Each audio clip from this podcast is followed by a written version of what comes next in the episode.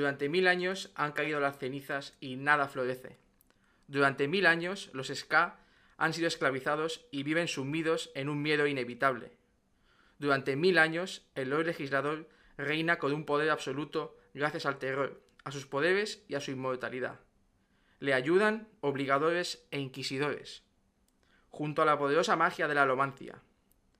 Pero los nobles a menudo han tenido trato sexual con jóvenes ska, y aunque la ley lo prohíbe, algunos de los, sus bastardos han sobrevivido y heredado poderes alománticos. Son los nacidos de la bruma. Bienvenidos un día más a un especial de Frag Talks. Hoy estamos con Alex y con Huxley y vamos a hablar sobre Mistborn, una saga de la mar de guapa. Alex ha leído solamente dos libros hasta ahora, pero bueno, hoy hablaremos del primer libro, El Imperio Final, y como he, como he dicho antes, hoy tengo a Alex. Buenas noches, Alex, y buenas noches, Huxley. ¿Cómo va? Buenas noches. Buenas noches. A ver, no sé, yo creo que ha quedado de putísima madre leyendo al principio nuestra gran sinopsis del libro. Parte de la sinopsis, porque no he leído la sinopsis completa. Eh, vamos a poner aquí de fondito la musiquita para que tengamos ahí musiquita épica de fondo guapa, guapa. Y Alex, Mitty, Huxley. Hoy he dividido el especial en dos partes principales. Haremos una pequeña introducción de... Bueno, os explicaré brevemente quién es el autor. Mm, brevemente son dos líneas, ¿vale? Después hablaremos del libro, Mistborn, que después yo os enseñaré, os enseñamos fotos, pero es este libro, para quien no lo conozca. Eh, pertenece a una saga, son seis libros en realidad, pero principalmente hablaremos tanto en este especial como en especiales próximos sobre los tres primeros, el Imperio Final, eh, el Pozo de la Ascensión y el Héroe de las Eras. Son tres libros increíbles, de los que hemos decidido hacer estos directos para compartir con vosotros la emoción que sentimos leyéndolos y a ver si conseguimos que alguien también se los lea. Eh, ojo, todo el directo de hoy contendrá spoilers de todo el primer libro. Es decir, el que se lo quiera leer o el que se quiera ver este vídeo, que, Que se lo vea al final. Bueno, sí, que deje de ver el vídeo porque es que al final os vais a spoilear, pero bastante, bastante.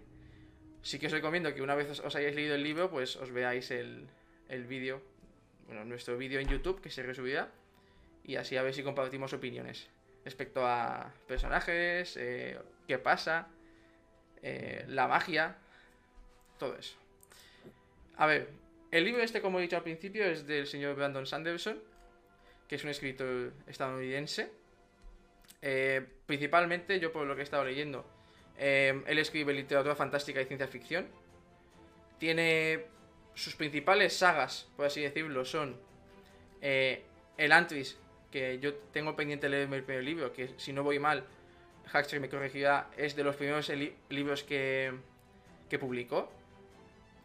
Es bastante más sencillo de, leer que Mistborn, ya que, bueno, ya sabéis que a lo largo de sus años como escritores van mejorando y van metiéndole más complejidad a sus libros y a sus personajes. Después tenemos El aliento de los dioses, que es una saga más pequeña de los libros. Nacidos de la bruma, que es Mistborn, que justamente es la que vamos a hablar, vamos a empezar a hablar hoy, en este pequeño club de lectura que hemos montado por aquí. Y después tenemos su saga más grande, que aún a día de hoy sigue, sigue escribiendo, que es El archivo de las tormentas, que si no voy mal, lleva seis libros ya. Y Cuatro, cuatro. cuatro lleva. Cuatro lleva. Y tiene pensados hacer 10 si no voy mal, ¿no? No me equivoco, tiene pensado hacer 20 libros de esta saga. Madre mía. es su macro, su macro obra. 20 libros, pero este señor tiene, tiene 45 años. Si lleva escritos 4, yo no sé los otros 16 cuándo los va a escribir.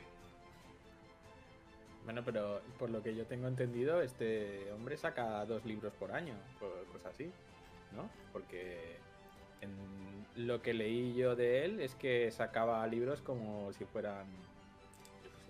A ver, en verdad tiene, tiene razón. Yo ahora estaba enviando sus publicaciones y 2020, 2021 y 2022 tiene pensado publicar 4 libros. Eso, es- Entonces, Eh, Lo, lo de escribir le, le va. Es más, no sé Alex si tú has, has mirado, pero su canal de YouTube, él sube bastantes vídeos haciendo los QA, haciendo como preguntas y respuestas. Y además, muchas veces sube. ¿Sabes esto que muchos escritores que, que en, en en convenciones o tal les preguntan: ¿Cómo haces para crear estos personajes? O ¿cómo haces para saber qué vas a contar en tres libros o cómo dividirlo?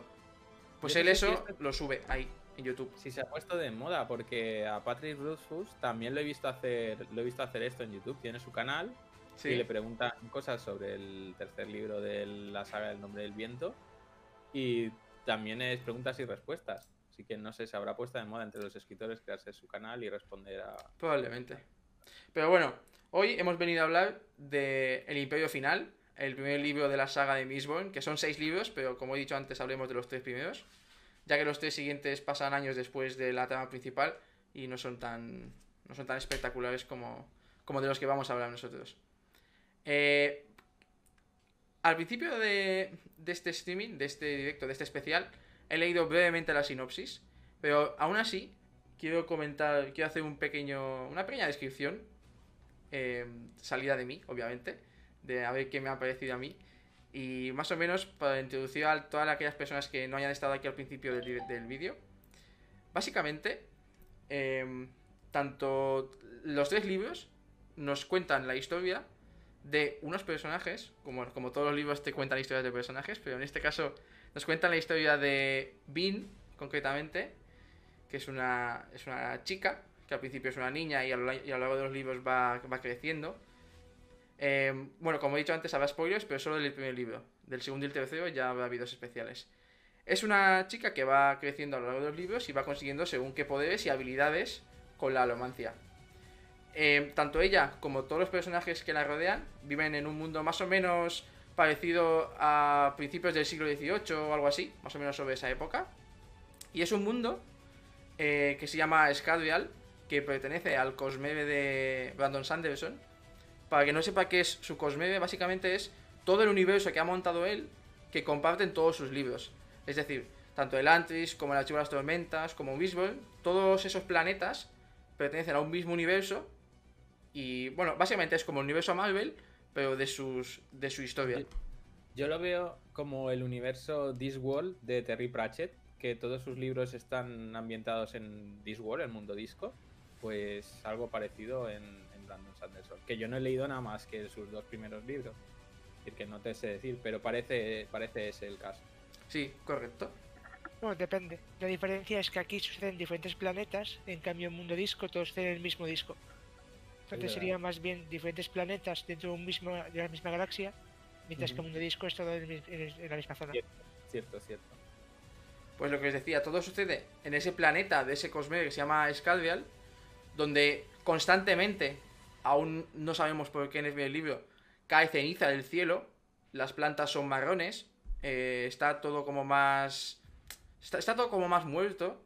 Y además, por las noches, cada día, de, cada día, de, durante mil años desde que pasa algo, que bueno, yo más o menos ya os lo he contado en la sinopsis, salen unas brumas que la gente les tiene miedo sin saber por qué en realidad en este libro.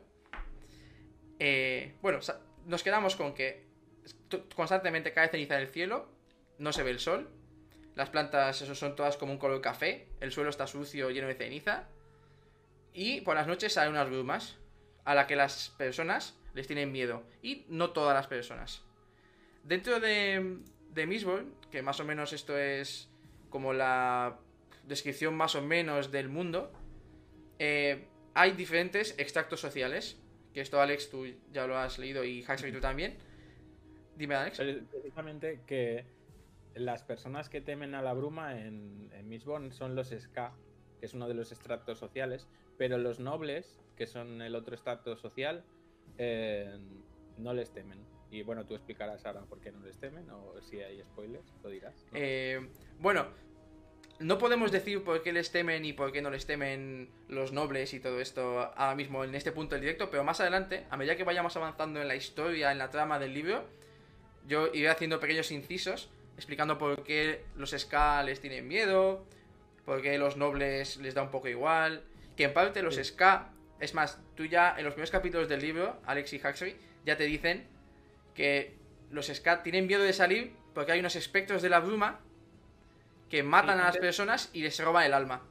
antes de explicar, eh, explícale qué, explicar qué son los SKs, porque estamos hablando de ellos y a lo mejor la gente que no se ha leído el libro y quiere ver el vídeo quiere saber qué son los SK y no. Porque los nobles, el mismo, el mismo nombre lo dice, pero los SK no, no. Correcto.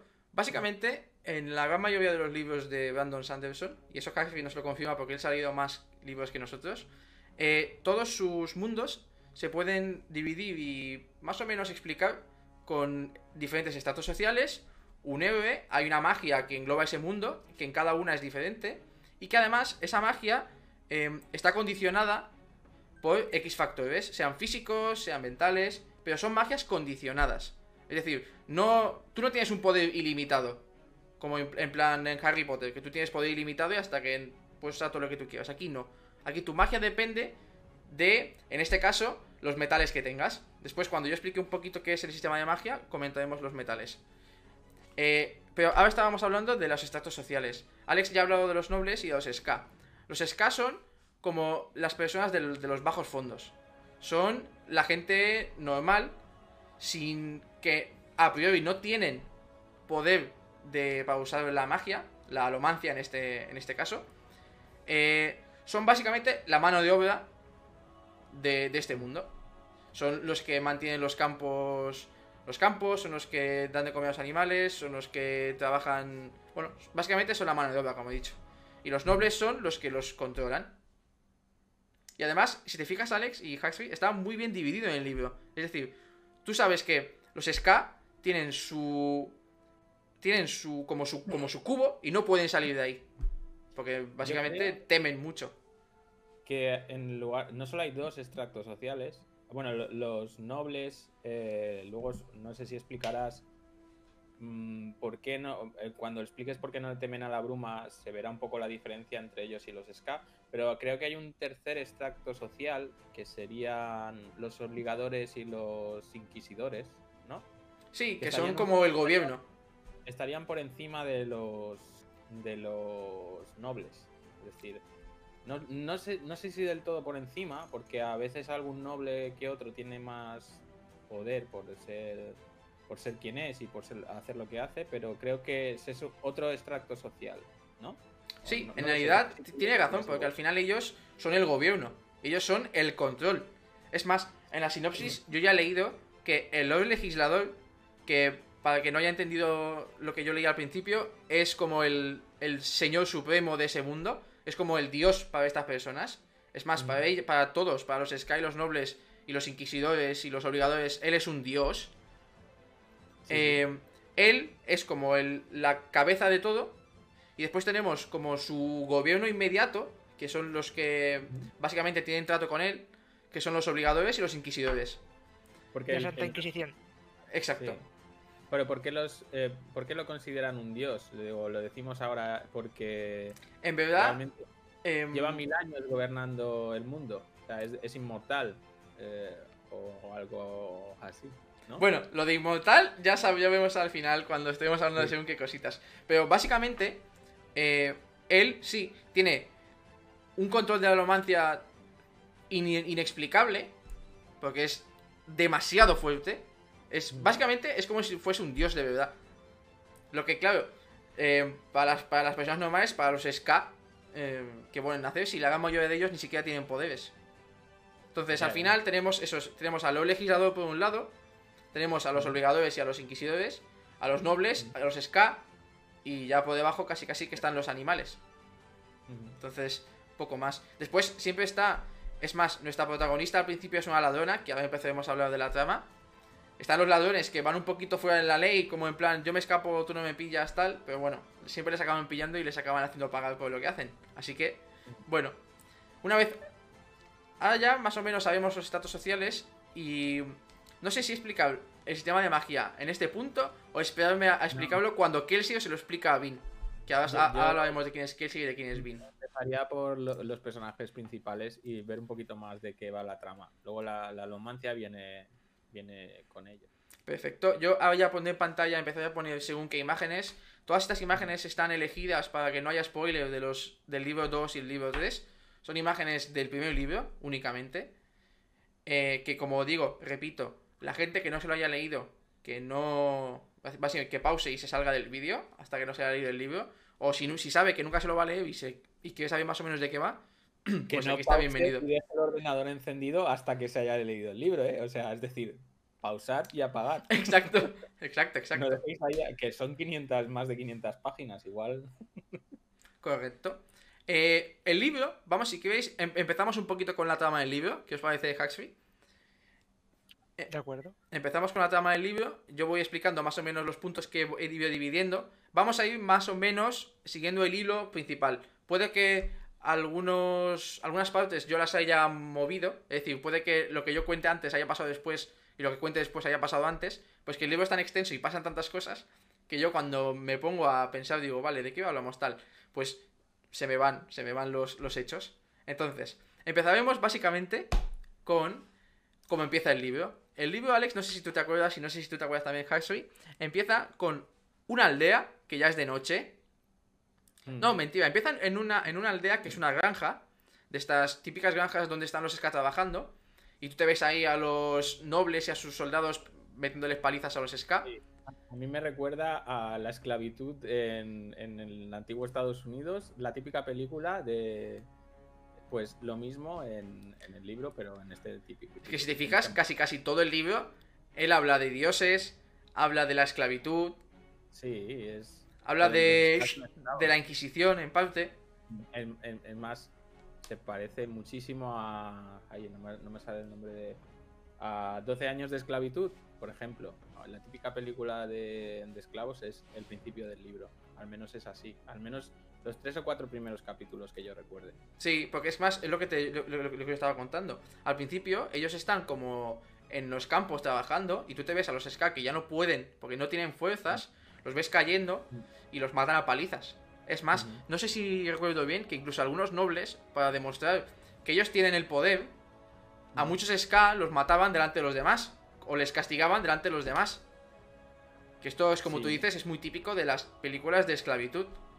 Y no solo eso, se llevaban a sus mujeres y las. eh, las violaban. Sí. Sí, con- Pero lo peor de eso no es que ya es muy malo, mm, no es solo que las violasen, sino que después las tenían que matar. Dependiendo de si tenían hijos o no. Si no iban a tener hijos, no las mataban.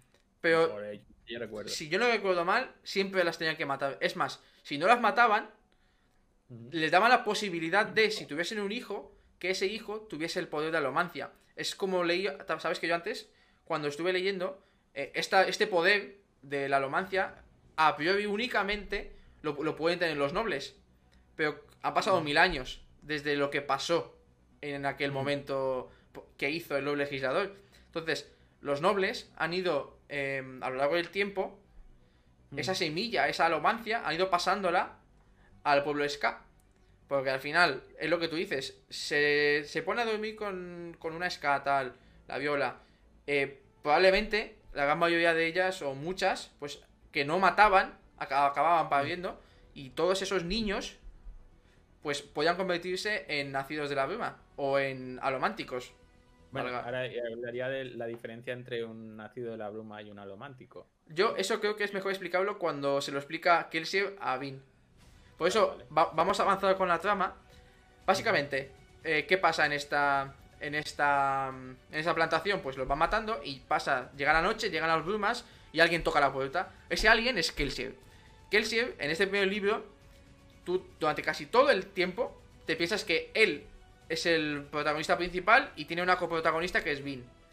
Al final del libro te das cuenta que eso no es cierto que el protagonista principal que ha sido durante todo el libro ha sido Vin. Bueno, yo creo que comparten protagonismo. Mm, ¿Tú crees? creo, sí, y ahora no, no digo nada del segundo libro, pero en el segundo libro parece lo, parece algo hay algo parecido, que son hay dos coprotagonistas, eh, tanto en el primero como en el segundo libro. Pero en el primero a mí Vin me parece igual de protagonista que Kelsier y Kelsier dado todo lo que pasa en el libro es se mola mucho, ¿eh? sí, sí, Pues sí. no sé si podéis ver la imagen que yo he puesto en el directo. Vemos a, a un Kelsier con, con su capa de la bruma. La capa de la bruma, ¿veis que lleva una capa que lleva como unas tiras negras y todo esto? Pues esa capa, cuando ellos salen a las brumas, ahí a la, a la niebla esta que es tan, tan densa que nadie les puede ver.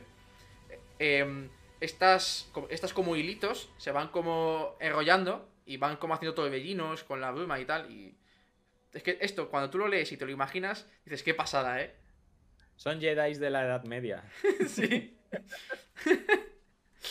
pues más o menos. Pues Kelsier llega a ese sitio, acaba destruyendo a ese noble y les dice a los Ska que está preparando algo que probablemente les deje libres y que vaya reuniendo como a la gente tal, en plan, oye, eh, id reuniéndoos porque os espera algo y va a pasar algo que no vais a poder escapar. Entonces, al final, él se va, el libro va avanzando. Al principio sí que es verdad que es un poquito... Tiene capítulos más lentos que otros. Lo que sí tiene algo que a mí me gusta mucho, que cada vez acaba un capítulo, es que además está muy bien escrito, tú lo acabas y dices, es que me tengo que leer el siguiente. Porque necesito saber qué pasa en ese punto. Sí, a- sobre todo a partir de las...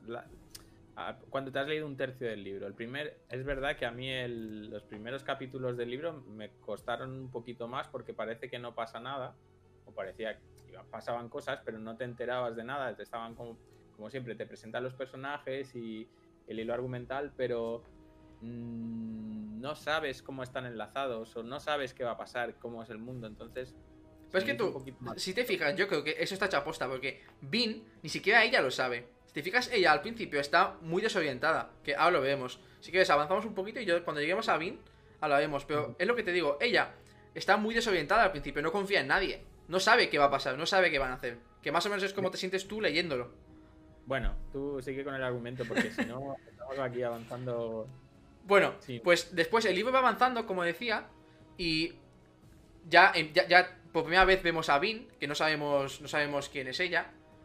Eh, nos dicen que es una ladrona, tal, que vive... Además, nos cuentan que su hermano la abandonó, que le pegaba, la, que su madre la Su madre la mató a su hermana y la intentó matar a ella. Eso también nos lo cuentan al principio. Es más, creo que lo cuenta ella pensándolo, como hablando con, como, como con su hermano que la abandonó. Ujú. Eh, su hermana la salvó en realidad. O ella- ella, ella no sabe si lo odia porque no sabe si lo que hizo su hermano fue eh, por su bien O por el de que él. Por el que era malo. Pero eh, al final se da cuenta de que todo lo que hizo lo hizo para que ella sobreviviera. Correcto. Entonces, al final, es eso. Ella está con los, ba- con los bandidos y llega un momento que ella ya va comentando diciendo, hostia, tengo como un poder que no sabe lo que es. Ella al principio lo, lo llama suerte, no sé si te acuerdas. Sí, sí, que dice que le permite a veces conseguir que la gente con la que está hablando, cuando ella usa, usa su suerte con esa persona, haga lo que ella quiere. Que esto básicamente es cuando ella empuja o tira de las emociones de esa persona. Que esto ahora hablaremos un poquito. Eh, ella está con los bandidos y Kelsey, por ahora nosotros no sabemos qué ha pasado con él. Él dejó la aldea esa y él ya se fue para Lutadel, que es la ciudad principal.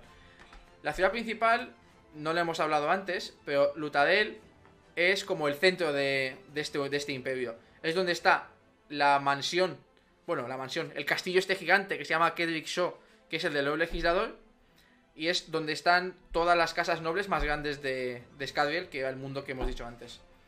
Pues volviendo a Vin, llega un momento que ella se va como con el jefe de los bandidos a hablar con unos obligadores, que son estos, que como podemos ver, los obligadores son...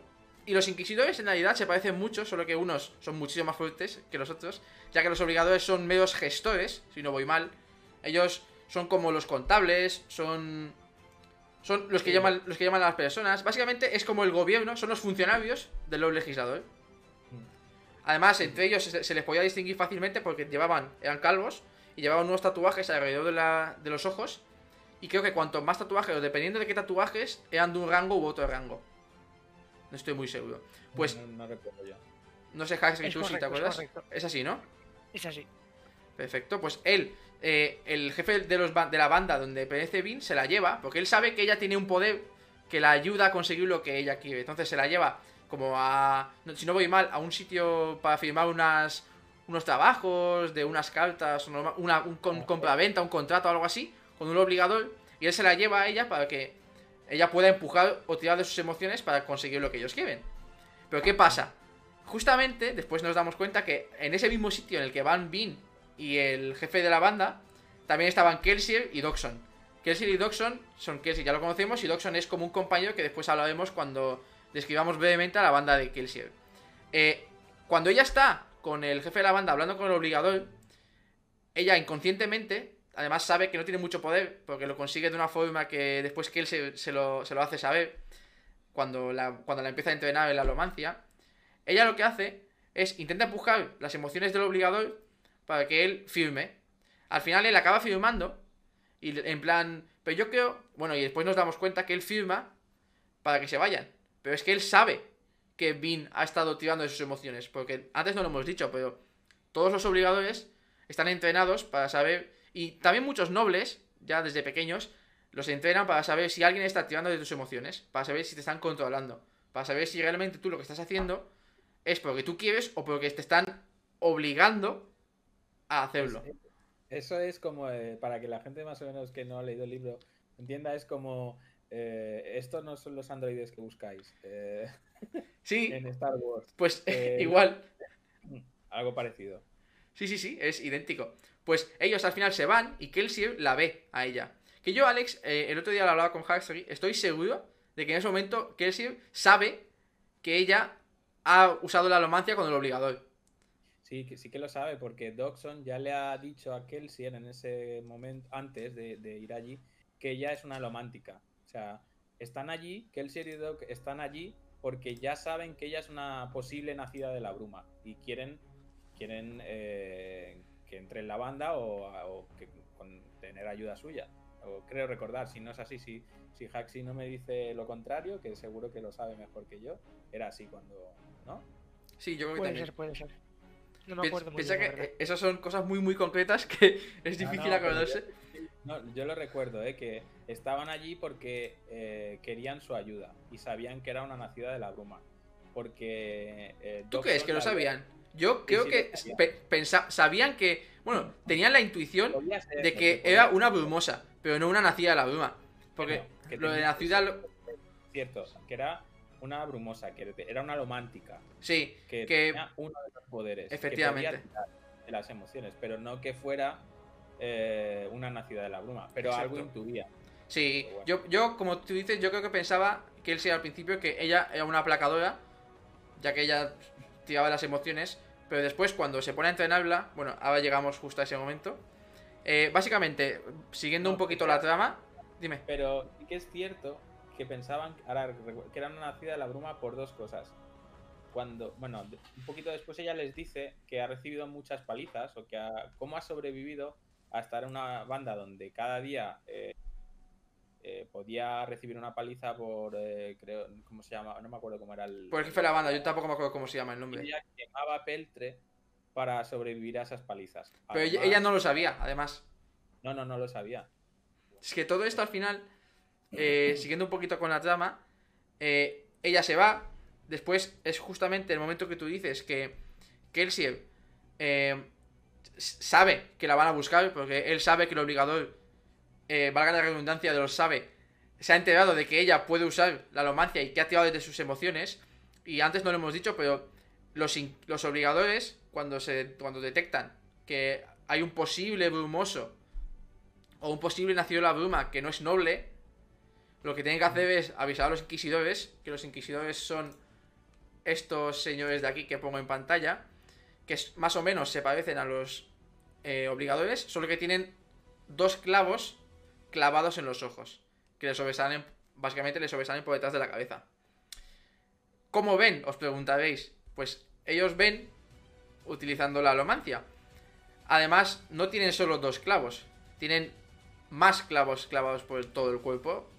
Lo que en este libro ni nos explican por qué lo hacen, ni cómo sobreviven a ese tratamiento de ponerle los clavos en la cabeza, ni en el corazón, todo esto no se explica en este libro, ni siquiera se explica en el segundo. Esto hasta el tercer libro no se sabe. Eh, los inquisidores básicamente matan cualquier, casi cualquier cosa. Es más, los nacidos de la bruma, ya, nos, ya se lo dice Kelsey muchas veces a Vin, les tienen miedo. Porque vamos, mm, es más, él ya le dijo que si se encuentra uno, que corra, que no luche. Eso sí que me acuerdo, vamos, perfecto. Pues al final Kelsey va a sacar a Vin de la banda de bandidos porque sabe que el Inquisidor la va a buscar. Porque saben, él lo sabe, porque el obligador lo ha detectado. Entonces él, ahí pasan muchas cosas entre en medio, pero al final él se lleva a Vin de la banda, dándole una paliza al jefe de la banda, por cierto, en mientras tanto. Se la lleva y se la lleva a un taller. En ese taller es donde se reúne todo el grupo de Kelsier. Que al final es son todos los personajes que ayudan a que la trama vaya, vaya por buen ritmo. El grupo de Kelsier, aquí yo he puesto algunos de los, de los integrantes. Tenemos a, a Kelsier, tenemos a Doxon, que es el que, que es como su contable, es como... Además, es, es como el que parece más noble de todos, ¿sabes? Aunque todos ellos son, son ska, algunos... Bueno, no, es que lo parezca, es que encima es uno de los que se infiltran en, el- en la nobleza. que en, el, en el cantón, que se llamaba. En, en los dos lados, para poder eh, espiar o tener información de los nobles Sí, eh, para la banda. Eso es cierto, eso es cierto. Sí, tenemos a, a Doxon, que él no. Ojo, Doxon no tiene ningún poder alomántico. Eso tiene que quedar claro. Él es, un, es, es una persona normal.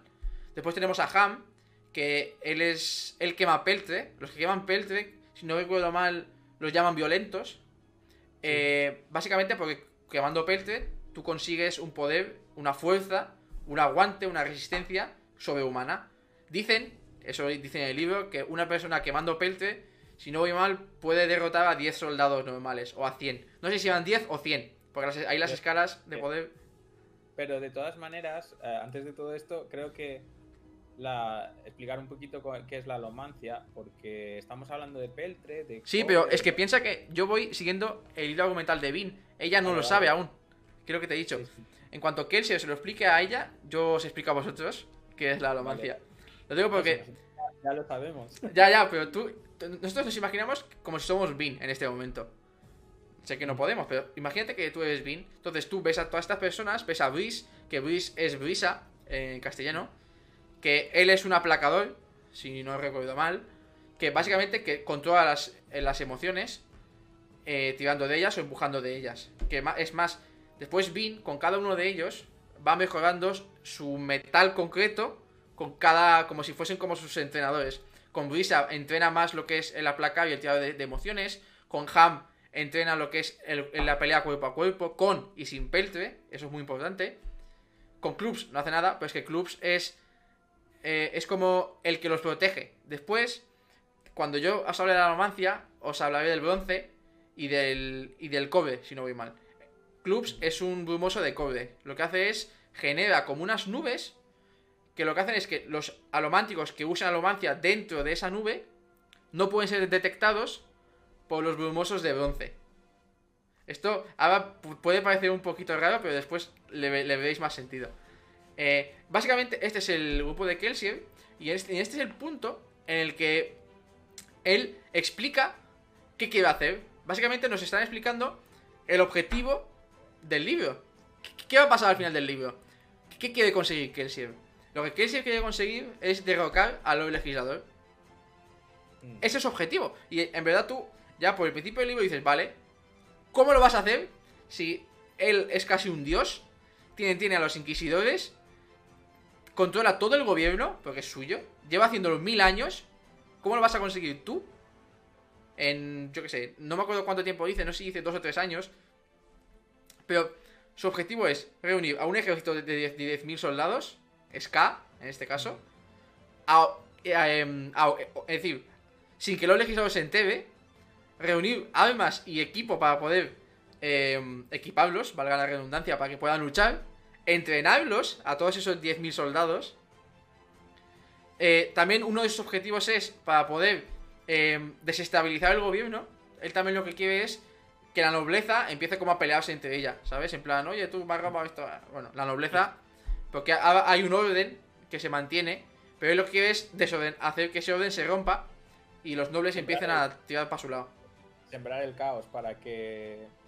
y, y sacar al ejército o los soldados que tenía los legislador en Lutadel para poder... eh, para poder solo con 10.000 hombres desestabilizar toda la ciudad o conquistar toda la ciudad. Correcto, porque... Dime, dime. No, no, que ese es el objetivo de Kelsier. Que después pasa plantea- eso, bueno, eso lo veremos Sí. un poquito más adelante. Eh, es- él, él les cuenta el plan y todo su grupo, nadie se lo cree. En plan, tú, no estás bien de la cabeza. Pero al final, se quedan con él porque todos confían. ¿Sabes? ¿Sabes lo de yo confío en ti porque, porque es el puto amo? Pues ellos todos confían en él.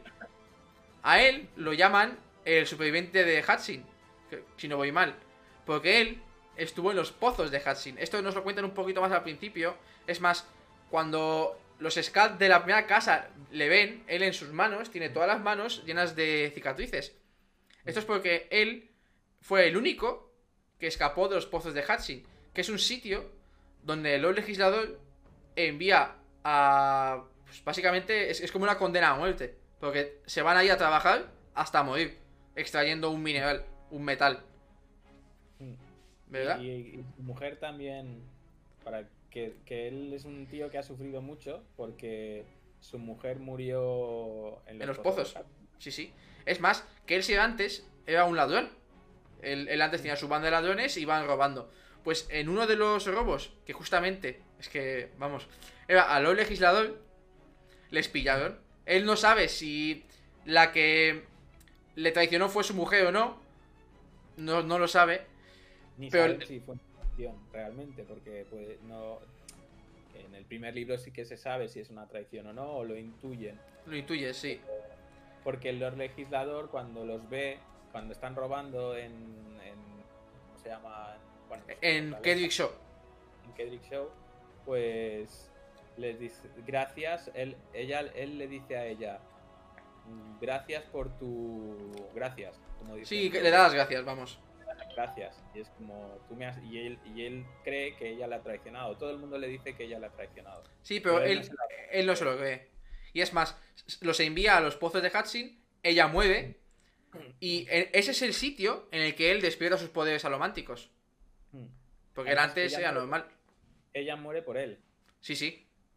Aunque, le- aunque él piense que le ha traicionado, ella muere por él, porque encuentra en los pozo- pozos de Hudson o en los pozos de, pozos de ascensión, son los mismos, ¿no? Los No, de no, no, no. No tiene nada, no, no.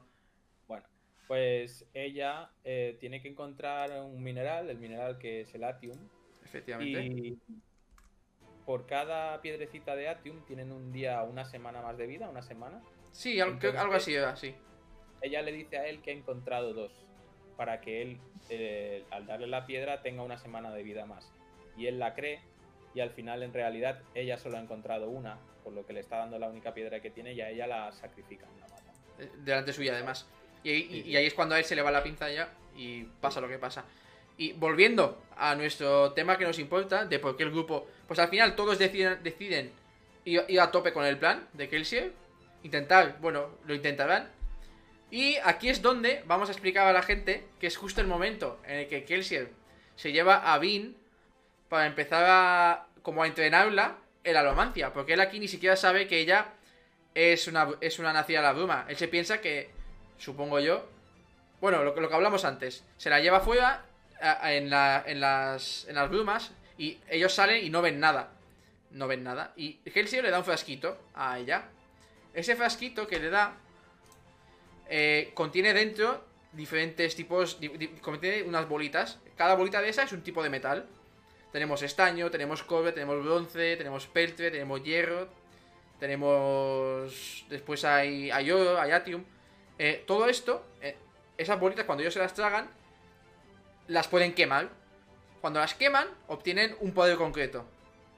¿Vale? Esto al principio, justo cuando salen a las brumas, cuando ella no ve nada, que se le dice que se tome las, en la botellita y le dice que queme el estaño. Porque ella, él lo ella lo nota y le dice quema el estaño. Cuando ya quema el estaño, empieza como a ver a través de las brumas, empieza a ver las estrellas. Es más, si no recuerdo mal, ella dice que es la primera vez que ve las estrellas. Sí, sí, sí. Pero eso lo que hace es te aumenta los sentidos, todos los sentidos. Entonces, es como yo lo veo como si fuera un, un murciélago cuando está viendo por onda sonora, o como veía Daredevil, que pues, pues algo así, que ve las cosas que no se ven simplemente sintiéndolas, o algo parecido. exacto. Explican- Que después, en esa misma salida que salen ellos ya a empezar a entrenar en la, en la alomancia, él le enseña lo que es el acero, lo de tirar de un metal y empujar un metal. Cuando ella Mm. quema acero, ella empieza a ver como unas líneas azules que salen de diferentes trozos de metal. Cuanto más grande es el trozo de metal, más gruesa es la línea azul. Y cuando. eh, cuando ella lo desea, ella puede con. Que, obviamente quemando metal. Tirar de esa. de ese. de ese acero de ese metal que haya en ese sitio. Y impulsarse. Claro, es importante aquí también tener en cuenta las leyes de la física. Tú no puedes empujar algo más pesado que tú porque tiras para atrás. Lo mismo es como si tú empujas algo más pequeño que tú, que lo lanzas disparado. Acción y reacción, creo Correcto. que lo decían en el libro también. Sí, sí, exacto, eso lo explica. Entonces, por eso tú en el libro existen los lanzamonedas, que son brumosos, que queman, queman, bueno, queman hierro o acero, después, bueno, tampoco tiene mucho, tiene, tiene mucha importancia. Son lanzamonedas que lanzan la moneda para atacar y la, se la van clavando. Eh, ella, por ejemplo, y Kelsey, y en general todos los brumosos usan el acero y que, que hay por las casas y tal para ir saltando por los edificios, para ir impu- impulsándose tal y más rápido, casi casi que como si volasen, porque se puede matar en el aire. Todo esto, eh, que quede claro que solo pueden usar la alomancia si tienen metales. Es lo que he dicho antes. Es una magia eh, muy bien construida porque está mm, muy bien estructurada. Es decir, no, no es ilimitada. Tú tienes tanto poder como metales tengas. Cuanto más frasquitos tengas, más poder tienes. Después, sí que es verdad que en el segundo y el tercer libro descubren X metales que ayudan a conseguir como, una, como un boost, pero eso aquí no sabemos nada. Entonces, Spoiler del, spoiler del No, no, no es un spoiler. total, ¿eh? no, no, aún no, aún no es spoiler. Eh, porque no, no he dicho qué metal es. Entonces, Ya, bueno, pero has dicho ellos- boost. bueno, pero no sabes desde qué punto de vista. Si en duración o si en potencia. Eh, bueno, pues con esos metalitos, con esos frasquitos, ellos tienen el poder de usar alomancia. Esto pasan ya, pasan capítulos, ellos van entrenando cada vez más. Hay un momento que ella entrena con Brisa, con Ham. Y esto no vamos a entrar mucho en detalle porque básicamente ella se, se empieza a hacer más y más y más fuerte. Eh, para avanzar con el plan, ellos necesitan eh, tener armas y un, y un ejército.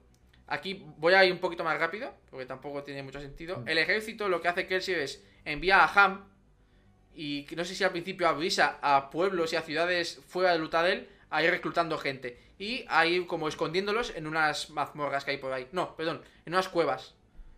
En esas cuevas, Ham y Jeden, que antes salía en la foto del grupo de Kelsey, que es como el, el revolucionario de los Ska, van como eh, em, aumentando el ejército, aumentan, aumentan, aumentan, y su objetivo es llegar a los 10.000 soldados. Ahora nos falta la parte de qué pasa con las armas y las armaduras. Para eso, eh, Kelsey tiene a un amigo noble que se llama Renox. Renox es como. Es como su chivo expiatorio dentro de la nobleza. Eh, su objetivo es comerciar con los nobles de Lutadel e ir comprando armas, armaduras y poder ir como pasar, perdón, pasándolas como a escondidas al ejército y escondiéndolas en diferentes almacenes. Para hacer esto y para poder tener conexiones y buen y buena buena vibra o buena sabes que sean amigos con los nobles lo que lo que planifica Kelsier que a Vin al principio no le gusta es que ella se haga pasar por su sobrina. Cuando ella se hace pasar por su sobrina ella pasa a ser Ballet. Ya no se llama Vin se llama Ballet. Ella no sé Huxley y Alex sabéis que al principio no le gusta llevar falda. Vamos, vamos, lo odia. Y además ella si te fijas se siente como que no es ella misma sabes muchas veces Sí. se pregunta si ella quién es si es Ballet Renox o si es Vin la ladrona Pero es porque yo creo que al principio Vin es un personaje que no está definido a nivel de. Siempre ha estado muy, muy coaccionada por el, donde ha vivido, quien en la banda de ladrones que la, maltrataba, entonces no ha podido ser ella misma y durante todo el libro, hasta el final, creo que se va convirtiendo en lo que de verdad quiere ser ella o quería ser ella. Y en ese momento, cuando va a los bailes con los nobles y se conoce a Ellen, que le empieza a gustar y entonces se siente ella misma y va evolucionando como personaje. Al menos eso me parece a mí en el libro. No sé Sí, si sí. Es más, ella el, que tú justo has comentado los bailes, uno de sus objetivos como ballet es ir a los bailes e ir, e ir pillando como conexiones con los nobles. En plan, pues esta casa, tal, nos podemos juntar con ellos. Y básicamente para generar ese mal rollo, para, hacer, para generar ese desorden entre la nobleza. ¿Sabes? Tirar rumores. Lo que pasa que lo que tú dices, conoce a Elend. Eh, Elend justamente se llama Elend Ventur. Y justamente es el hijo de casi casi el noble más poderoso de Lutadel. Sí, sí, es el noble más poderoso de Lutadel, ¿no? Quiero recordar que era el más poderoso. Straf Ventur se llama, su padre. Porque justamente es el que controla que el Atium que sale de los pozos de Hudson llegue correctamente a los legisladores. Ese es, Es el, es el metal más caro de todos. Exacto. O- Que además es el, es el único metal que los nobles usan como... mo- Es, es como te dices, es, la- es, la es como la moneda más cara de todas. Mm. Y el que controla el stock ¿vale? es el legislador. Él, de todo lo que extraen de los pozos, si no recuerdo mal, solo un 10% lo deja para que se vaya moviendo de los nobles. Mm. Y lo malo es que el Latium no, no crece en los árboles. Entonces es limitado siempre. El Latium son bitcoins. Sí, hay que minarlo ahí para sacarlo. Entonces, eh, el Atium es un metal que no sé, no seguro si en el primer libro te cuentan. Sí, creo que sí. Tú, tú sabes porque cuando quemas Atium, sabes lo que ocurre, ¿no? En el primer libro. en el Es que no primer estoy- libro sí, sí lo Pues sabes. lo que ocurre cuando tú quemas Atium, que además se lo explica Kelsey una vez a Bean, eh, que le da una pequeña bolita y dice, quémala. Tú básicamente ves unos instantes del futuro. ¿Sabéis cómo cuando Doctor Strange dijo que había visto 14 millones de futuros? Pues lo mismo. Mm. Tú ves Sí, pero todos los posibles caminos que puede haber en los próximos instantes a lo que es a lo- al actual. Es decir, si yo, por ejemplo, si la, la van a atacar, ella ya, ya sabe por dónde la van a atacar. Por todos los sitios posibles. pero solo ve dos, un segundo, dos de, realmente de lo que va a pasar. Muy poco, no solo ves unos instantes. Pero le da Si no me equivoco. Si Sí. no me equivoco, el Atium solamente ves las múltiples opciones cuando el otro también quema Atium. Si el otro no quema Atium, ves el siguiente paso que va a dar. Por, por eso siempre quema Atium cuando se pegan dos alománticos. Para que no sepan lo que va a hacer el otro. Es verdad, Sí. tiene, tiene razón, en, eso tiene razón. Yo creo que solo ves, exacto, es como dices Caxby. Tú ves el, tú ves como una sombra solo de lo que va a hacer. Pero si el otro también quema Atium es cuando tú ves todas las posibilidades. Porque claro, él sabe lo que tú vas a hacer y tú sabes lo que va a hacer él. Entonces ahí ya Entonces, se multiplica. Cambia, y tú cambias y así todo el rato. Exacto, exacto. Pues, eh, volviendo a nuestra trama, Bean va, a un huevo de bailes, le van cambiando los, eh, los vestidos, ella cada vez se va sintiendo más cómoda con los vestidos. Es más, hay escenas en las que ella incluso, eh, en uno de los bailes, conoce como a la pretendienta de mujer de Elend, la pone en su sitio bien. eh, la primera vez que habla, habla con ella, porque la tía la intenta vacilar, Bean la pone en su sitio. Y después, en una de las salidas nocturnas que tiene Bean, con Kelsey, creo que se separan. Y ella volviendo, la tía está. No, no me acuerdo cómo se llama, la mala. Pues la ataca con un grupito de lanzamonedas y tíos con escudos de madera. Pues, al final, ¿qué hace Bean? Se los carga a todos. Es más, esa creo que es de las peleas más impresionantes del primer libro, ¿eh? De Bean contra la chica esta y su equipo de brumosos. Es una pasada. Google, Google sirve para. Es Shan el Ariel, la prometida de. Pues la pelea contra ella es increíble. Es increíble. Eh, que lo has dicho, ella era una nacida de la bruma también. Sí, sí, ser. también lo era. Es más, cuando pelean, queman Atium las dos, si no voy mal. Sí, sí, sí. Y en la pelea eh, a Vin se está a punto de acabársele cuando, cuando la otra todavía tiene mucho Atium. Y Sí. que decidir, no me acuerdo qué pasaba. Que- que esa pelea, ya te digo, es, yo creo que es de las mejores. Es más, está en mi top de peleas del primer libro. Es- Sí, es- sí, sí. Esas peleas son, son están hechas para el cine. O sea, si alguna vez sacan una película o una serie, esas peleas están hechas para, para eso. Sí, sí, sí, sí. Eso además tiene que estar bien hecha. Pero bueno, Mm. volviendo a lo nuestro, he puesto en, pantalla una capturita de, de Bean con su capa de la bruma. Yo nunca he entendido por qué siempre van descalzos los brumosos. No, No. ni lo recordaba.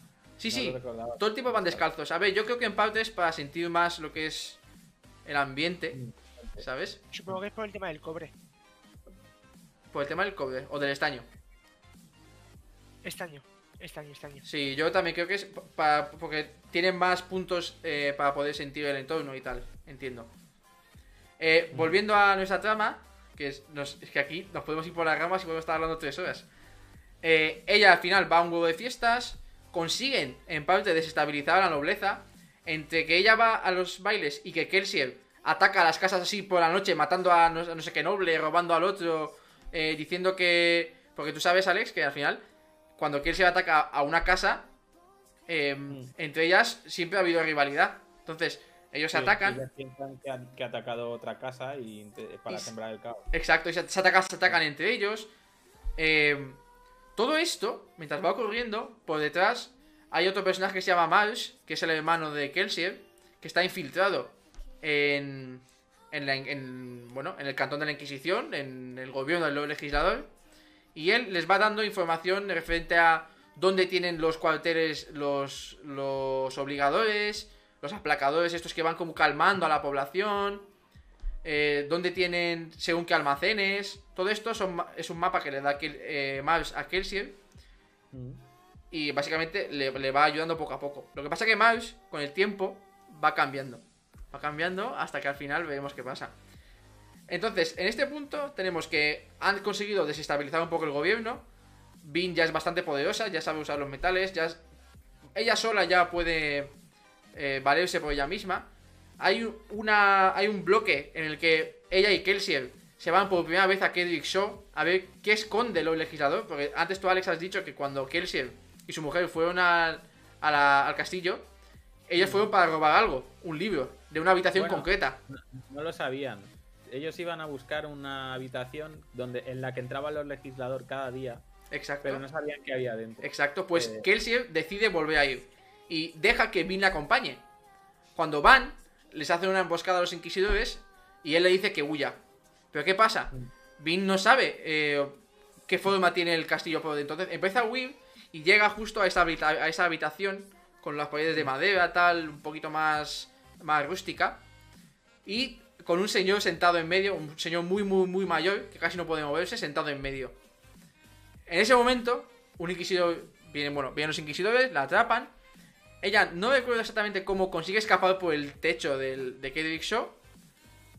Y, ¿qué pasa en ese momento? Ella está a punto de morir porque le han metido un hachazo, si no recuerdo mal, en, aquí en el costado. Entonces ella está a punto de morir y alguien la salva. Ese alguien, que antes no le hemos comentado, es Sacet, es el mayordomo de Renox. Que básicamente Sacet es el que le enseña modales a Vin, es el que le enseña a bailar, es el que la convierte en ballet, en realidad, y es el que la acompaña a los bailes. Al sí. final, bueno, también, también es, es su médico, bueno, es que Sacet sabe hacer de todo. Él es un guardador. Los guardadores en este libro son como... Es un- ferru- Exacto, ¿no? él usa la ferroquimia, que más o menos es como la alomancia, también hace uso de metales, pero no los quema, sino que ellos, dentro de cada metal, pueden guardar una cualidad de cada persona. Es decir, tú puedes guardar en los anillos o en el, en el peltre, tú puedes, puedes guardar parte de tu fuerza. Pero tú para hacer eso, antes has de estar decantando tu fuerza y, guardándola en el metal, poco a poco, con el tiempo. Y después puedes acceder a, ese- a esa fuerza que tú tienes guardada en ese metal y volverte gigante o super fuerte, que es justamente lo que hace Saced para salvar a Vin. Eh, todo esto ocurre más o menos por la mitad del libro. eh, hay un huevo de acción. Y después, ya más por el final, eh, pasan, pasan algunas cositas un poquito especiales. Y al ejército que tanto le había costado reunir a Kelsier, Jeden, mm, no recuerdo por qué, lo lanza contra otro ejército y les matan a 6.000 hombres. Y tú dices, vale, ¿y ahora qué hacen? Porque se quedan casi sin ejército. Vin está de vida, esto es bastante después. Se quedan sin ejército. Mm, claro, ¿qué haces? Vuelven a Lutadel con Kelsier. Y si no recuerdo mal, ahí es cuando él había vuelto a quedar con Mars. Van a donde estaba Mars y no ve nada. Ve, creo que si no recuerdo mal, Alex ve un cuerpo y ese piensa que lo ha matado.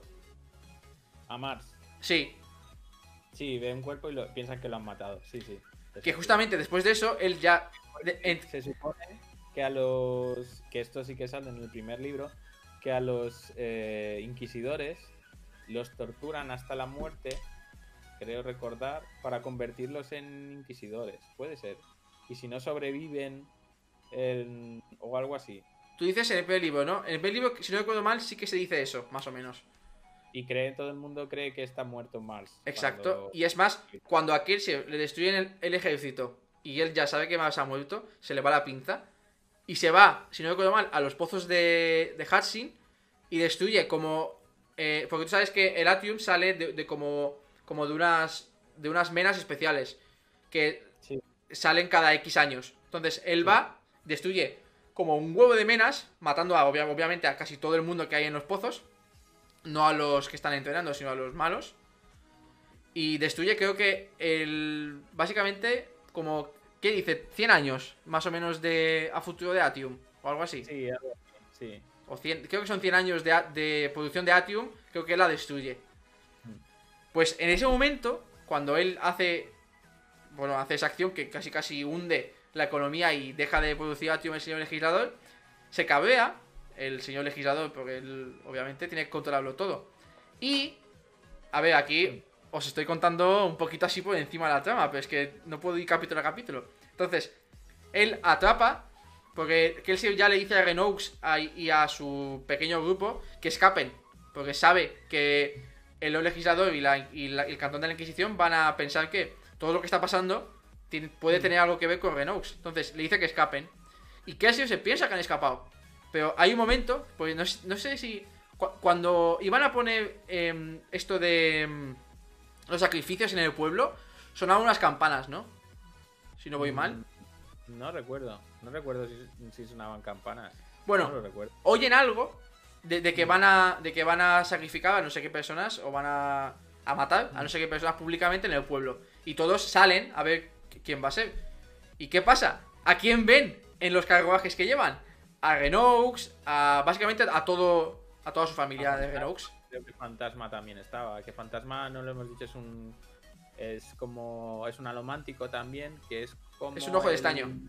El, el ojo de estaño. ¿Es criado de brisa? ¿O no es eh, eh, Fantasma es sobrino de Claps aprendiz de brisa o de doc? De, no no de- de Clubs él es artesano es aprendiz de artesano de Claps pero en el primer libro no tiene mucha importancia pese a que en el segundo y tercero ya empieza a ganar yo aquí no le he nombrado porque tampoco tiene mucha importancia Fantasma No, no, no tiene mucha importancia, pero es un personaje muy secundario, pero queda como gracioso dentro de la trama porque es como el niño que está enamorado de Vin, pero Vin es demasiado para él y, y- bueno, el típico Sí. personaje. no- El- el- eh, eh, a ver, tiene que haber un, un triángulo amoroso. Lo que pasa es que en este caso Vin solo queda a Ellen. Y Ellen solo queda a Vin. Entonces, Fantasma está como. Pues nada. Sí. No hace nada. Yo como he leído el segundo libro, en el segundo libro creo que hay algo más de triángulo amoroso que en el primero y no tiene nada que ver fantasma, pero no voy a decir nada porque si no... Sí, sí. Bueno, eh, veremos. Pues en, en los carruajes esos que a los que de los de la gente, de las personas que van a matar, está Renox, está Fantasma, están los criados. Bueno, un huevo de gente, básicamente. Y hay un carruaje, porque tú ves ahí eh, un carruaje, creo que si no recuerdo que es un carruaje negro, rodeado de inquisidores. Que dentro, ¿quién va a estar? Dentro está el, legislador. Y es más, no sé si te acuerdas, Alex, que, que de haber leído, que justo cuando él llega, ellos notan como un peso encima que los aplasta. Sí, es como un aplacador mm, increíble, como si fuera el Jedi más poderoso de, Sí, de sí. toda la fuerza. Porque él aplaca a toda la ciudad, casi casi. Sí. Y, No, no, casi casi no, a- aplaca toda la ciudad. Sí, sí, sí, sí. Era que recordar. es flipante. Pues en ese momento es cuando aquel sí, cuando ve que está Renault, que está Fantasma, que los van a matar, él ya dice, pues, ¿sabes qué? A mí se me va a ir la pinza. ¿Y qué hace Kelsier? Porque esto no lo hemos comentado, pero él a lo largo del, de, de toda la trama del primer libro habla con Saced, que justamente Saced sabe todas las religiones o la mayoría de religiones que ha habido a lo largo de los mil años que se han ido perdiendo. Y Kelsier siempre le habla, le pregunta de religiones de con mártires, con realmente que se han convertido como en dioses después de morir, todo esto, ¿sabes? Entonces Kelsier ya que tú cuando vas leyendo el libro no te lo esperas, pero a Kelsier se le va y se lanza a pelear y a salvar a Renox y a bueno, y al grupito. Pero claro, él se está lanzando a pelear contra X inquisidores estando por ahí también el Lord legislador, entonces se le fue la pinza. Yo dije, no puede ser, no puede ser esto que estoy leyendo. Porque además, el libro tú ya dices, hostia, es que ¿cómo lo van a hacer? No tienen ejército, no tienen a Renox ahora, ¿qué hacen? No, no Mm. pueden hacer nada. Entonces, yo esto ya lo, lo veía más como, en plan, Kelsier, como que ya no, no sabe qué hacer y atacaba. Pues- ¿Tú creías que, que no estaba planificado? Sí, Realmente? sí, sí, sí. Yo, yo pensaba que no estaba planificado. Que él se lanzaba mm, a ver si podía hacer algo. Pero durante todo el libro, Kelsier había dicho que, o iba diciendo más o menos que estaba preparado para morir, o que no, no- no recuerdo bien, pero intuías un suicidio de Kelsier. Sí, eso creo que se lo dice además él a Vin. Que Sí. él no tiene miedo a morir por la causa. Sí. No- Pues él se lanza, pelea contra los inquisidores. Es más, si no veo mal, a uno lo decapita. Porque tú sabes que dicen, o en el libro se dice, que los inquisidores no se pueden, no se pueden matar. Sí, Pues- al decapitarlo eh, averiguan cómo, cómo mueren los inquisidores. Entonces él lo mata, mata a uno. Y no, no sé si deja a uno como incapacitado por ahí, que no puede, no puede levantarse, algo así. Y queda, del carro se baja el gran Legislador, mucho más joven de, lo que- de cómo lo habían visto ellos en la, en la habitación. Mm. Y Kelsier ya sabe lo que. Es que, eh, a ver, yo, ahora pensándolo, yo creo que él sabe a lo que va. Es decir, él sabe que va a morir. Sí, lo hace apuesta. Es más, él lo dice en la carta que le... de- Bueno, seguimos, pero cuando él se enfrenta a los legislador, él sabe que va a morir, pero va a morir convi- convirtiéndose en un mártir, que es Exacto. lo que hace que luego eh, pase lo que pasa. A la que se le va la pinza en el libro es a Vin. Sí, pero espera, espera. Antes de hablar de Vin, de cuando se le va la pinza, él a lo legislador le clava dos lanzas, no le hace nada. Y a mí lo que no me gusta es la manera en la que Kelsier mueve. De una bofetada. No recuerdo que, sí- que moría de una Sí, bofetada. sí, sí. Se queda adelante, le mete una bofetada a lo legislador y le gira la cabeza. Placa, placa. Tal cual, ¿eh? Lo mata de una bofetada. Y yo decía, pero, pero no puede ser. Es más, yo cuando lo leí, le, le- le dije a Huxley, no puede ser, no puede ser que haya muerto así. Pero eso es por la, lo que hace poderoso al Lord Legislador, que tiene el. Eh, Lo vamos, lo- vamos a decirlo, que no solamente es alomántico y nacido de la bruma, sino que se descubre que el Lord Legislador también es ferroquímico. Creo que es ferroquímico, ¿no? Sí, efectivamente. Y seguramente la bofetada que le pega a Kelsier, no lo dicen, es porque tiene ahí guardado un, un montón de fuerza en algún metal Puede ser. para, para cargarse A ver, también piensa que él, como alomántico, ya es el más fuerte de todos. Entonces, ya solo con el peltre, probablemente lo pueda, le pueda hacer eso. Bueno, no- yo no estoy tan seguro por solo con el peltre porque mm, si lo mata de una bofetada, por mucho peltre que queme, eh, te multiplicaba la fuerza por un tanto, pero no, no lo suficiente para que el otro, también quemando peltre, Puede Pues ser. Lo que pasa es que como a ti te falta el tercer libro. vale. mm, no- Ya verás. vale, vale. Eh, pero bueno, al final que se acaba muriendo, se convierte en mártir. Qué, qué- qué rabia eso, eh. A mí me dio mucha rabia que se muriese en su momento. Sí, tenía que haber muerto Vin. Que, ¿Cómo que tenía que haber muerto Vin? No, no, no. y Yo. Quedado Kelsier como el amo y todo. No, no. Mira, yo hubiese preferido. Bueno, yo prefiero que hubiese muerto Kelsier. Bueno, que ha muerto Kelsier y que sobreviviese, sobreviviese Vin que al revés. Piensa que Bueno. a Vin te la, te la construyen tan bien que tú acabas queriendo al personaje. Sí, bueno, a mí sí es cierto que Vin es el. Sea, como muere Kelsier, eh, ya después el Vin es el personaje más querido de todos los libros, el más interesante. Sí, Pero sí, sí. si hubiera quedado Kelsier también hubiera estado bien. Yo no. es- Esperaba que muriera Kelsier porque durante todo el libro te dicen que no tengo miedo a la muerte y te lo van A mí me lo prepararon un poco. Pero. Si hubieran quedado, si hubieran sobrevivido los dos y hubieran matado, tampoco hubiera pasado nada. Buah, es que- yo- Es que en cuanto, en cuanto te hayas acabado los tres libros, ya verás que tu opinión va a cambiar, pero drásticamente. Porque el tercer libro es bastante más increíble que cualquiera de los otros dos. Pero bueno, volviendo más o menos a nuestro que nos queda nada por acabar. Cuando pasa eso y Vin lo ve, eh, el, el grupo de Kelsier no le deja a ella lanzarse. Pero es que llega la noche y Kelsier como que se les aparece a los Ska. Que esto no sé si lo cuenta en el primer, en el primer libro, cómo es que aparece él. Y Sí, sí, lo realmente qué es Renox. Porque ellos acaban diciendo que Renox es un Kandra, ¿no? Sí, y Renox lo cuenta. Cuando Kelsier se les aparece a ellos, luego habla a solas con, con Bean, creo recordar. Sí. Así seguro que lo sabe mejor que yo. Y, y cuando se le. a ella- no, a ella le deja una carta.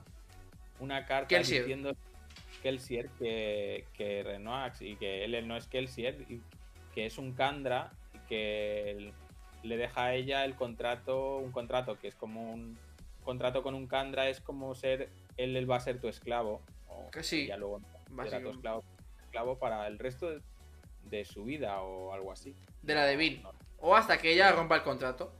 no es. Que nosotros de los Kandra no hemos hablado, pero son otro tipo de seres que. Que existen en este mundo. Y pueden adoptar la forma de cualquier persona o cualquier ser vivo, Sí, porque se, se fusionan con sus huesos o, o se comen sus huesos y luego se convierten en ellos. que justamente Kelsier se puede aparecer porque el, el Kandra, que es- se llama Orsev, creo, si no voy mal, Sí, eh, se, se come los huesos de Kelsier y se convierte en él. Y a Bean lo que la... eh, bueno, volviendo a eso, eh, Kelsier en la carta le explica a Bean y, a, y el Kandra le explica a toda la banda que todo lo tenía preparado, que él sabía que iba a morir y que lo había hecho para que la rebelión Ska, los Ska que estaban sometidos, Sí, al ver que él podía eh, herir a los Exacto. o enfrentarse a los legisladores, eh, surgiera la rebelión y pudieran hacer algo contra los legisladores. Exacto. Pero realmente, pero aún así es eh, Bean la que al ver lo que le ha pasado a Kelsier, porque ella lo quiere como si fuera un padre, o Sí, al sí, menos sí. yo pienso que lo quiere como si fuera un padre, se le va la pinza y se va por el Lord Legislador. Y ahí tú cuenta lo que. Pues, como dice Alex, se va a por el legislador, se va hacia Kedrick Shaw. Al principio, si no recuerdo mal, la atrapan y le hacen tomarse aluminio, los inquisidores. Que el aluminio lo que hace es te hace quemar todos los metales a la vez y básicamente te deja sin metales. Y como he dicho, un, un alomántico sin metales es un humano normal, sin poderes. Entonces, la encierran también. Y si no recuerdo mal, es Elend con la ayuda de un soldado o dos soldados y, y Sace que la salvan de ahí. La sacan de la. de la. de la. de la creo que está en- como en. en una mazmorra de Kedrick Shaw Sí. o algo así. Sí. Y la, la salvan. Ella recupera su, su, pues, su ropa, porque creo que la dejan como en, en ropa interior o algo así. Recupera su ropa y sus frasquitos de metal. Y ella está decidida a acabar con el legislador. Sí, Entonces, sí. al estar ella decidida 100%, ella empieza a subir para arriba porque los inquisidores justo eh, se habían ido como a descansar. Porque ya lo dicen muchas veces que los inquisidores necesitan mucho tiempo de reposo. Porque como son tan especiales y tienen X poder, pues para poder recuperar ese poder de curación, de fuerza, tal, necesitan descansar mucho tiempo. Entonces, justamente ellos están durmiendo. Pues Vin empiezas a buscar a los legisladores por el Kedrick tal, tal, hasta que llega a una sala, una sala concreta, entra adentro, está el legislador, y si no recuerdo mal, hay un inquisidor, que justamente es el que al principio le metió el hachazo a Vin. Puede ser, no me acuerdo de esto. Pues- No me acuerdo si era o no el. En este momento, ella empieza a pelear contra el Inquisidor, porque este le dice que. Además, ¿sabes qué? Yo me lo imagino en plan, porque él se ríe como en su cara, en plan, por fin has venido, como que te voy a destruir, tal. Empieza a pelear contra ella. Ella es más débil que un Inquisidor, obviamente. Y es más, él la agarra, por el, la agarra como así por el cuello, ella no puede escapar. Y cuando justo se piensa que va a morir, ¿qué pasa, Alex? No recuerdo. ¿No recuerdas? recuerdo- Sé qué Pues- es lo que pasa, pero no recuerdo cómo lo hace. Pues justamente cuando ella va a morir, el que está así agarrando la que ya la va a mat- la- ella se va a desmayar, eh, se suelta el brazo del inquisidor y cae. Porque lo mata el soldado que No, iba con. no, lo mata a. Mars. Lo Ah, que hace- No recordaba que había sido Mars. Pues lo mata a Mars, porque tú aquí te das cuenta que Mars en verdad no está muerto, sino que lo han convertido en un, en un inquisidor Sí. y él, para matarlo, lo que hace, le saca de aquí del cuello un clavo. Cuando saca ese clavo, la conexión que hay entre los clavos de la cabeza y los clavos de abajo se corta y mueve el inquisidor. Cuando ese inquisidor cae, lo que hace Mars, con clavos en los ojos, es lanzar al suelo como creo que cinco clavos más, porque creo que el, el legislador tenía seis o siete inquisidores. Pues él lanza al suelo todos los clavos. Entonces, ¿qué ha hecho Mars? Ha matado a todos los inquisidores que estaban durmiendo sacándole los clavos a cada uno de ellos, y ha matado justo al inquisidor que tenía a Vin sujeta. Entonces, Sí, sí, sí. antes, ya me acuerdo, ¿te acuerdas cuando os he dicho que cuando Vin fue la primera vez con Kelsey a Kedrick Shaw que la atraparon y ella escapó de alguna forma? Ahora Sí. me he acordado cuando justo te iba a contar el final, cómo escapó. ¿Te acuerdas que ella le quitan el pendiente y ella puede de alguna forma sacar poder de las brumas? Sacar poderes de las brumas. Sí. Ella como que intenta controlar las brumas, que eso es lo que hace al final en su pelea contra el legislador. Ella empieza a pelear contra él. Es más, incluso si no recuerdo mal, ella quema el metal este prohibido que le dio Kelsier. ¿Te acuerdas? El undécimo Sí, metal. El Que- Lo que te muestra ese metal es lo que podría haber llegado a ser esa persona que tienes delante, si no recuerdo mal. Sí, en otra, en otra vida, sí, o si hubiera sucedido algo distinto. Exacto. Entonces, ella en ese momento es cuando se da cuenta que él, el legislador que tiene delante, en otra vida hubiese sido un ferroquímico. Rasek, si no recuerdo mal. Más bien, yo creo que se da cuenta en ese momento de que el Lord legislador viejo, el que o el- la- esa persona mayor, es también el Lord legislador, el- es la persona joven. Es, esa persona vieja es Lord Sí. legislador. Sí, sí, sí, Y sí. entonces, con ese momento puede, como lo ve joven quemándole un décimo metal, o creo yo que era así, quemándole un décimo metal, lo ve, ve una persona joven, se da cuenta de que esa persona es Lord Legislador y quiere matarlo. O sea, y en ese momento lo mata. Que no recuerdo exactamente cómo lo mata, porque está arriba en una. en una cristalera. Y entran las brumas. No, ¿Puede ser? no, pelea, pelea contra ella y él la lanza contra. Es más, ella y Marsh pelean contra él. Lo que él los lanza contra las. contra las paredes, rompen una cristalera y empiezan, y empiezan como a entrar las brumas. Mm. Cuando. Porque Marsh llega un momento que no se puede mover. Y el legislador se quita como la camisa. Y ella ve como un huevo de anillos y cosas así clavadas en su cuerpo. Y ya sabemos eh, que los alománticos no pueden tirar del metal que está incrustado en la piel de las personas. O en la carne. Entonces, ella, ¿qué hace? Como ya se queda casi sin metales, solo tiene su pendiente, el pendiente que le dejó su madre. Se lo quita, ¿vale? Mm. Y al quitárselo, intenta atacar al legislador, no consigue nada, porque él es topo de fuerte. Pero ella, de alguna forma, sin metales, consigue controlar las brumas y las brumas como que la envuelven a ella y le dan poder. Con ese poder, ella tira de, de todos los metales que tiene el legislador en su cuerpo y se los arranca. Al arrancárselos, al tener él en esos diferentes metales también, como la vida o la juventud, Sí. él acaba Sí. casi casi casi casi muriendo Sí. ahí de viejo. Entonces cae donde está ella y cae en el suelo tal, al- al- la- en, en la vidriera toda rota, con las brumas entrando.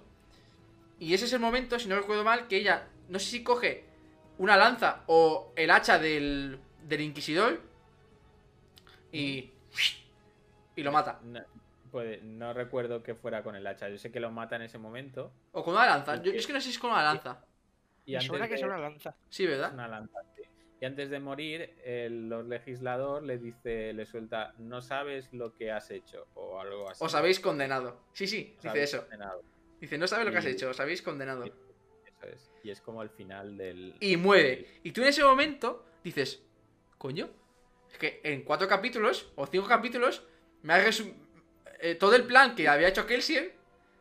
mm, en verdad no, no era el plan que realmente ha, ha pasado. Bueno, no, no así porque Kelsier ha muerto pensando que ah, se alzarían los Ska y ellos serían los que derrocarían a los legi- bueno, ellos y todos, en- no, no solo y no solo con Vin. Y Vin sí que es la que al final se, se envalentona y coge y dice, bueno, pues aquí voy a matar yo aquí al que se me presente por delante y al Sí, sí, sí. Legislador". Y lo mata. Y lo mata. Y después ella también se convierte como en... Porque ah, eh, después Ellen se convierte como en el, en el rey. Bueno, eso sale. Se- sí, no, pero creo que sí que se sabe al final. Que el gobierno queda en, mando, en manos de Ellen. Mm. ¿Vale? Ella se, se queda con él, porque se aman mucho, son como muy. se quieren mucho. Eh, Kelsier está muerto. Mm. La iglesia del superviviente, que es una nueva religión que aparece, en la que Porque Kelsier sí. es su, como su dios, Sí. porque es quien derrocó a los legisladores Y a ella la llaman la dama de no sé qué, no sé cómo la llama exactamente. Mm, La dama. Bueno, a ella también le dan como un nombre, un cargo dentro de la iglesia, que ella no, quiere, pero bueno, se lo dan. Y al final el libro acaba así. Y tú dices, vale, ¿y ahora qué va a pasar? ¿Por qué el legislador le ha dicho, os habéis condenado? ¿Qué Sí, va a pasar con Vin? ¿Qué va a pasar con Ellen? frase. Si, si hubiera, si hubiera acabado así y no hubiera sido una trilogía, no hubiera acabado mal. O sea, No, el es cierto. te- te quedas con no sabéis lo que has hecho, os habéis condenado, pero solo es esa frase. Realmente, si acaba así y Ellen eh, gobierna y ella queda como el- la mejor de todos los alománticos y tal, el libro hubiera quedado bien, no hubiera. Pero es cierto que al decir él te esperas más, un poquito más, y al final da pie a que salgan dos libros más. que Exacto. dos libros más. Pero bueno, que el primer libro, habiéndome leído yo los dos, me, gust me ha gustado. a- ya sé que a ti no, pero a mí me gusta más el primer libro que el segundo libro. Eh, me parece un libro redondo, el primer libro. Eh, ya que me vas a pedir mi opinión. Exacto, sí, sí, sí. Así que ya, ya se empezó, así que dale. me, me- me parece un libro redondo. eh, me parece. No, tiene un estilo narrativo que me gusta mucho. No es el mejor. No es de los mejores que he leído, porque ya es. ah, es mi opinión, ¿eh? A Sí, mí sí, me sí, gustan sí. más otras sagas como el, el Nombre del Viento, o si hablamos de ciencia ficción, me gusta más el estilo narrativo de Orson Scott Card. Y. Pero este mm, es muy. Es fácil de leer y no es tan descriptivo como otros, como otros escritores, por lo tanto se te hace muy rápido la lectura. Eh, en eso al- al- respecto al estilo narrativo. Y luego, en cuanto a argumento de un solo libro, me parece em, mu- muy, rápido y muy chulo el, el primer libro. Me parece em, muy bonito. Y encima es bonito. No sé, no más, no decirte más, pero me gustó mucho. ¿Y a ti. Haxby? En la misma línea que Alex. Un libro que está bastante bien escrito. eh, me gusta mucho que sea semi-autoconclusivo dentro de ese espectro. Personajes bien creados. Una historia bien llevada desde el principio hasta el final. Y en general bastante bien. Hay una cosa que olvidasteis mencionar que es porque usan alcohol en las disoluciones y no agua. Y estuve mirando, y no sé si lo explican en el libro, no me acuerdo, pero lo más lógico es porque el alcohol se absorbe mucho más rápido que el agua y no necesita digestión. Porque cuando te lo tomas, se absorbe mucho más rápido el alcohol que el agua. Entonces, Eh, cuando no lo- los No metales, lo recuerdo. No lo recordaba yo. pues es probable que sea por eso. Pues Yo, no, es más, ni me acordaba. Yo sé que usaban alcohol, pero no me acordaba, no, no sé por qué. Que a lo mejor Kelsey se lo explica a Vin cuando le dice todo el tema de la romancia y que ella es una nacida de la bruma y todo esto.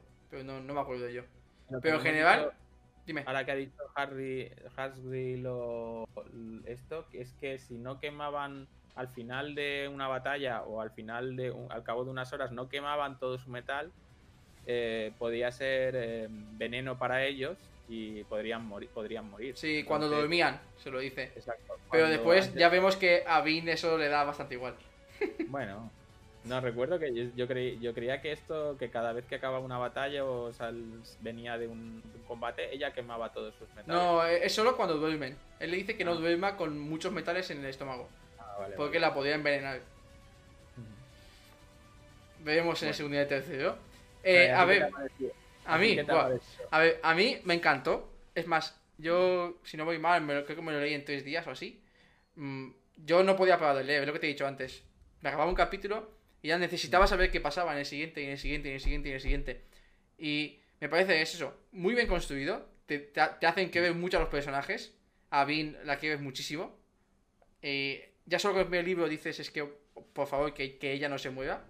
A, a mí, yo, yo como te he dicho antes, me daba igual el resto de personajes. Mi objetivo en esta trilogía era que Vin no muriese. Entonces, Pues sabes.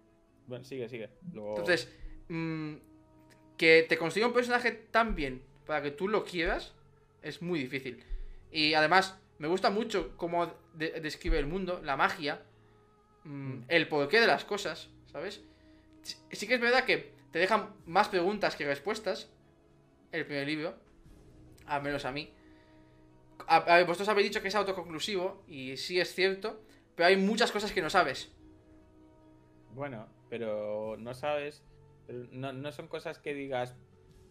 Eh, que, que te lo preguntes, que te hagan hacerte preguntas. Son cosas que no sabes, pero te puedes imaginar o están Sí, bueno, porque podrías suponer, ¿no? Y, y otro de los personajes que creo que hemos olvidado, bueno, no hemos olvidado, lo hemos mencionado, pero que a mí precisamente es, creo que no lo considero tan secundario, y menos a partir del segundo libro, que me, ha- me, me siento más identific- no identificado, que lo quiero más que a Vino, que me parece un personaje mucho más interesante, es Saced. Saced Sí, parece- hem- hemos hablado un poquito con él, sí. De él. me No, parece con un él. personaje que- con él. Sí, has hablado con él. Sí. Pues me parece un personaje que, que tiene mucho más que contar que la mayoría de los secundarios.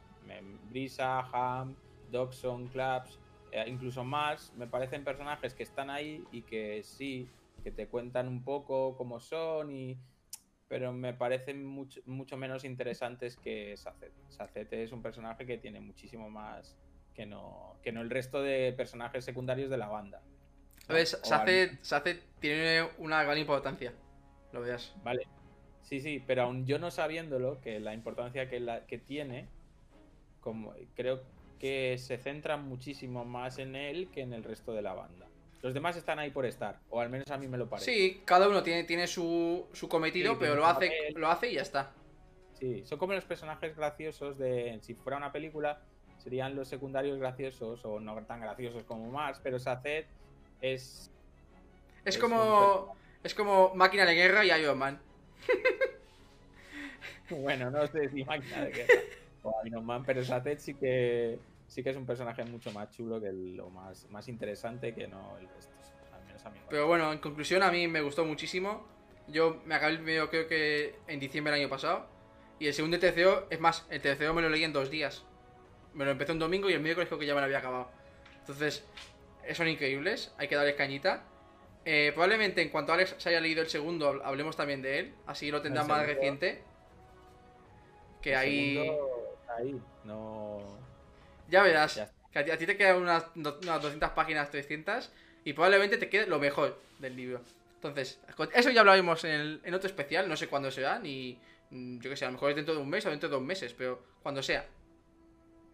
Vale. Que, por cierto, Espera. yo no tengo. Yo creo que hemos comentado bastante. Bastantes cosas del libro. A ver, seguro que nos hemos dejado muchas subtramas que hayan pasado. Tampoco, como dije al principio, no hemos sido 100% lineales en la historia. Hemos ido dando, un poco de salto, pero es que tampoco podemos ir capítulo a capítulo. Más o menos hemos ido como ha surgido. Yo no sé si queréis añadir algo más referente al libro. Otra, bueno, yo quiero añadir que en cada capítulo del libro aparecen dos, tres líneas sobre un diario, que no hemos hablado del diario casi de, en el libro, sobre un diario que es el diario de Alendi, Sí, ¿no? De, de, de Alendi, que es el... son estas de aquí. Sí, eso. Que es el que se supone que es Lord Legislador, que el que se convirtió, el personaje que se convirtió en Lord Legislador. Se supone, sí. Y sin tienes que prestar atención a esas líneas porque te cuentan mucho más de lo que parece. Exacto. Al- Al final del libro te das cuenta de muchas. Y sigo, en el segundo libro sigue, sigue habiendo esas líneas Sí, en el tercero también seguirá. que te cuentan mucho más de lo que parece. Que, ha, que he hablado a veces de que me gustaría que hubiera una trilogía o un libro al menos de lo que pasó con Alendi y los pozos de ascensión, la, la profundidad, que la- no la hemos nombrado, la profundidad es el es lo que asoló al mundo de Imperio Final eh, hace mil años y que Alendi, el Lord Legislador, derrotó eh, hace mil años. Que eso esto- es que tú, como te falta el tercer libro, ya, ya, ya. Pero aún así, aunque me falta un tercer libro, en el tercer libro me van a contar la historia siguiendo lo que ha pasado en, Imperio Final de Bean, de quien quede en el tercer libro, no sé quién quedará. pero será la misma historia. Yo quiero una historia antes de lo que pasa en Imperio Final. Me gustaría que hubiera un libro que me contara la historia de Alendi. lo. Ya me dijisteis, sí. Lo verás. existe. Lo verás. Bueno, lo Acabas del tercer segundo libro- y empiezas el tercer libro y, verás cosas. Eso. Ya veas. Si lo hacen así es mucho más completo que no, el- que no solamente la trilogía o lo que haya leído yo de los dos primeros libros. Es más, después hay una historia corta, ¿no, Huxley? Sí, una historia secreta. Que te cuenta más o menos, que creo que es entre el segundo y el tercer libro, o entre el primero y el segundo, pero que para entenderla has de haber tenido los tres libros. ¿Pero esa historia está en un libro aparte? o Sí, sí, está- sí. Vale, la puedes comprar como libro aparte. No estoy seguro de eso. No sé si solo está en digital. Ah, va a pasar lo mismo que con que con Bast en el nombre del viento, que te lees un Que, que- tercer- que- que yo no me lo he leído, ¿eh? Me falta el segundo. Sí, algo así.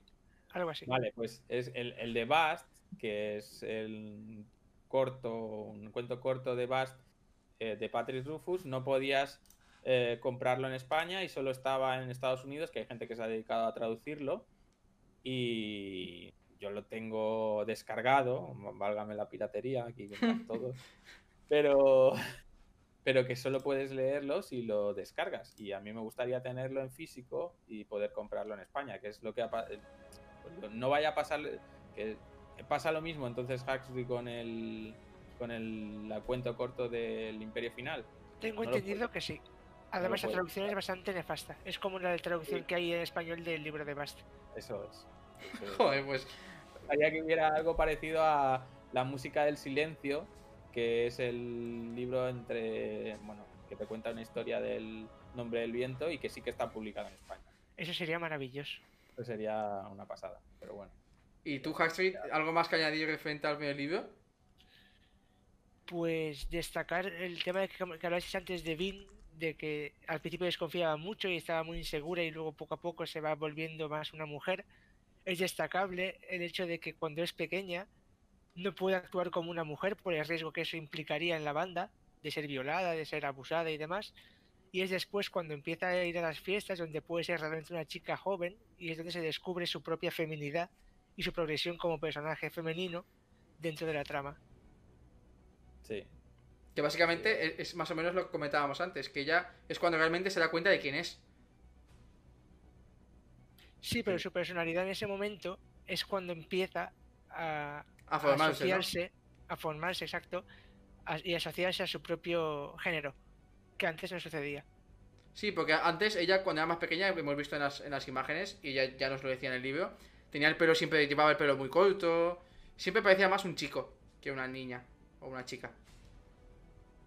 Entonces, pues no sé, si no tenéis nada más que añadir, yo tampoco tengo mucho más que añadir.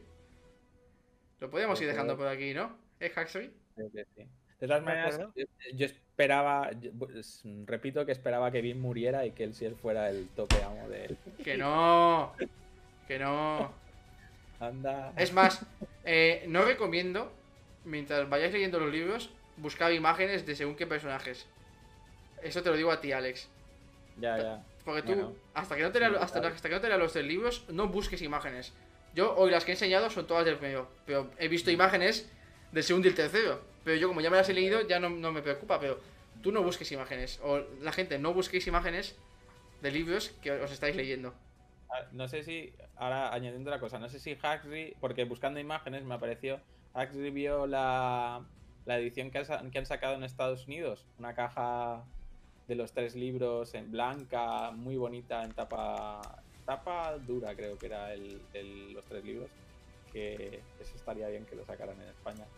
¿Cuál es? A verla. Sí, se llama, bueno, Miss Born y... Pues estaría bien, pero yo visto, no, creo que la saquen. voy a verla ahora. Esta caja blanca, Alex. A ver. Si es, está en inglés y pone Mi- Miss Born y no pone Nacidos de la Bruma, seguramente Sí. es eso. Pues sí, aquí están. Pero A bueno, ver. era solo el toque friki de. Bueno, toque friki, que llevamos aquí una hora y media con un una fricada del, del 15. Sí, también es verdad. Pues nada, eh, tema Fractals. Este sábado tenemos charla. Hoy a las 8, hace media horita, se ha publicado un Mejores Momentos eh, en el canal de YouTube. Son unos 10 minutitos. eh, si os queréis hacer unas risas, ahí está. Y nada más que decir. Yo por mi parte me despido. Nos despedimos como siempre, ¿no? Exacto. Bueno, Hax, muchas gracias por haber estado con nosotros hablando del libro hoy. A ver si A vuelves, vosotros. A ver si vuelves otro día y hablamos más, Exacto. ¿no? Sí. A ti, Alex, como siempre, bueno, tú ya sabes que yo siempre te doy las gracias. Y nada más. Eh, a pastar. A estar. Al pasar. Chao. Chao.